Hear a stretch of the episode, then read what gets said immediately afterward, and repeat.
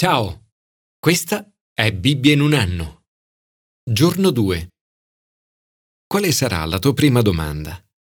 In uno dei miei primi processi penali da avvocato mi trovai a lavorare con un collega più anziano e con molta esperienza alle spalle.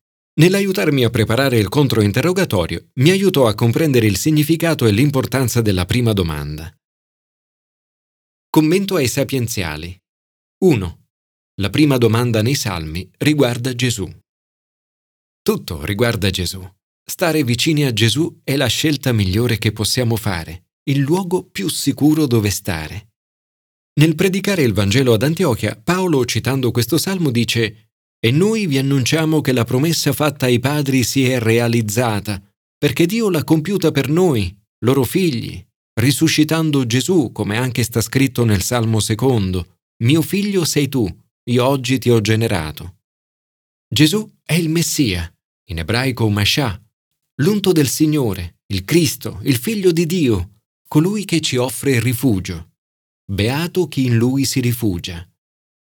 Nel suo contesto originale, il salmo si riferisce probabilmente ad una situazione particolare riguardante un re umano di Israele.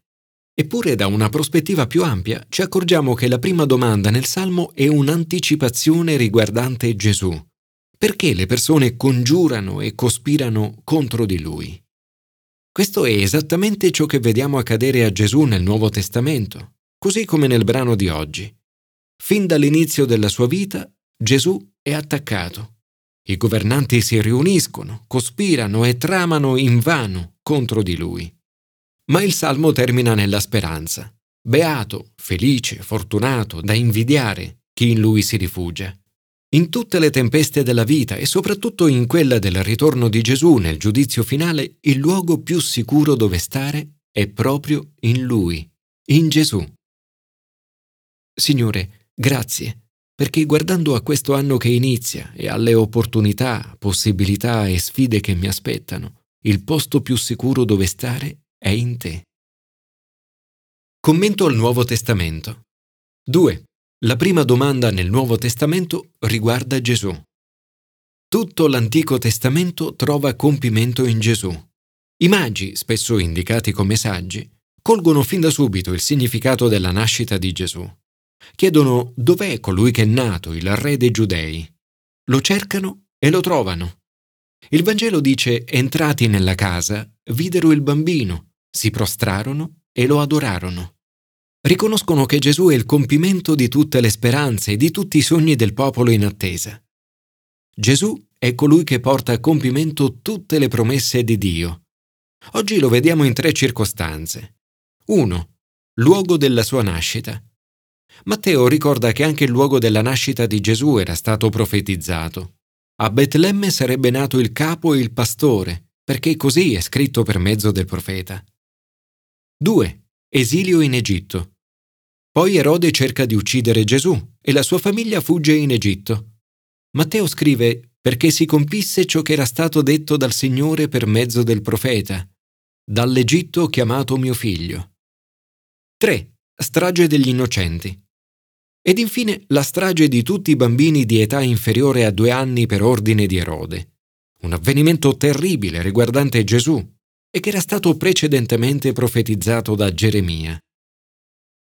Signore Gesù, oggi voglio inchinarmi davanti a te e adorarti. Voglio offrirti tutto quello che ho, la mia vita, il mio tutto.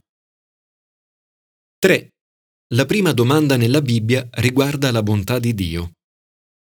Ti capita mai di chiederti se la via di Dio sia la strada più adatta e migliore per te?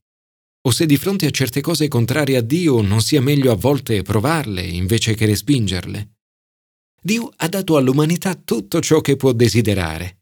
L'intero creato è stato fatto per noi, perché potessimo goderne. In Dio ogni nostra necessità trova soddisfazione. L'umanità è l'apice della creazione di Dio. Lo stesso bisogno di comunità ha trovato soddisfazione nella creazione di altri esseri umani non è bene che l'uomo sia solo. Dio dà inizio a tutto questo con il dono del matrimonio. Per questo l'uomo lascerà suo padre e sua madre e si unirà a sua moglie, e i due saranno un'unica carne. Il matrimonio è l'unione di un uomo e di una donna per tutta la vita. Un'unione in cui la sessualità è dono da godere nell'intimità e nella libertà, senza colpa o vergogna. Eppure, nonostante questo, l'essere umano non si accontenta, cerca qualcosa in più e cede alla tentazione di afferrare il frutto proibito. La tentazione inizia con un dubbio, un dubbio su Dio. Ecco la prima domanda della Bibbia. È vero che Dio ha detto non dovete mangiare di alcun albero del giardino? Dietro a questa domanda c'è una falsa verità che il nemico vuole insinuare nella tua mente. Dio ti stia nascondendo qualcosa di veramente eccitante. Il primo errore di Eva è dare ascolto e parlare al serpente. Siamo creati per conversare con Dio, non col diavolo. Il diavolo, sotto forma di serpente, inganna Eva, facendole credere che la sua disobbedienza non avrà conseguenze. Non morirete affatto. Poi aggiunge, Anzi, Dio sa che il giorno in cui voi ne mangiaste si aprirebbero i vostri occhi e sareste come Dio, conoscendo il bene e il male, imputando a Dio delle cattive motivazioni. È proprio questo che accade di solito prima di mangiare il frutto proibito, credere in una falsa verità su Dio. Il frutto appare buono, gradevole agli occhi e desiderabile per acquistare saggezza. La tentazione è proprio così, Adamo ed Eva cadono nel peccato e come spesso accade, dopo il peccato sentono la necessità di coprire.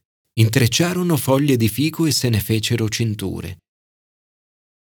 Commento all'Antico Testamento. 4. La prima domanda che Dio pone nella Bibbia riguarda te. L'amicizia di Adamo ed Eva con Dio si interrompe. Nell'udire i suoi passi, i due si nascondono, ma Dio va a cercarli e trovati pone loro la sua prima domanda nella Bibbia. Dove sei?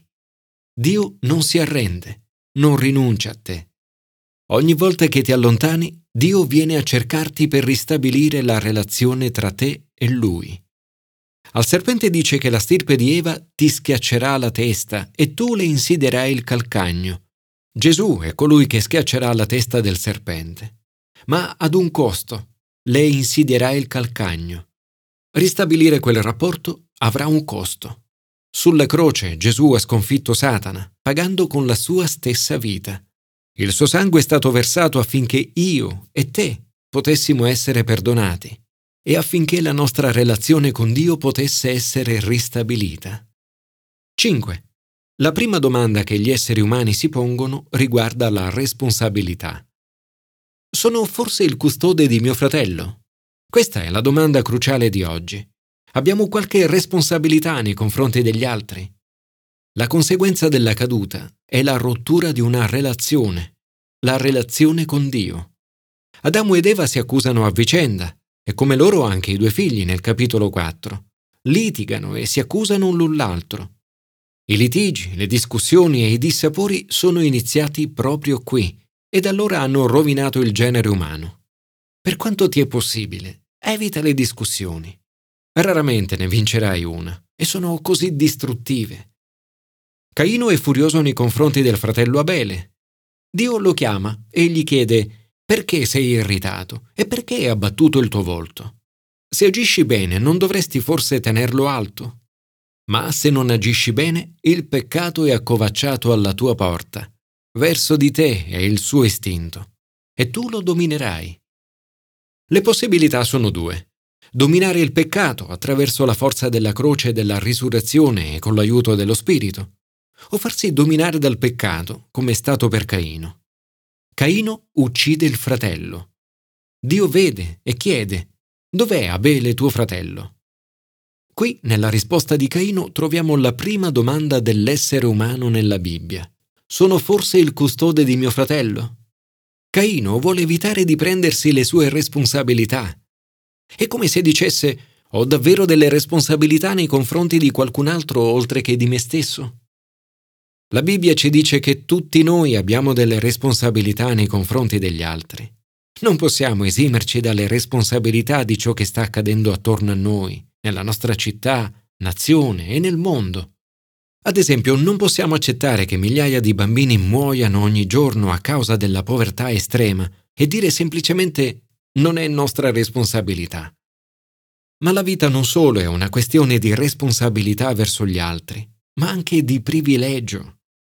Ogni giorno abbiamo la possibilità, anzi il privilegio, di poter portare benedizione e gioia ai nostri amici, alle nostre famiglie e a tutti coloro che ci circondano. Con la nostra vita possiamo fare la differenza nella vita di tante persone. Signore, grazie per aver creato questo meraviglioso universo attraverso il quale possiamo entrare in relazione con te. Aiutami quest'anno a realizzare il mio potenziale e fare la differenza nella vita delle altre persone.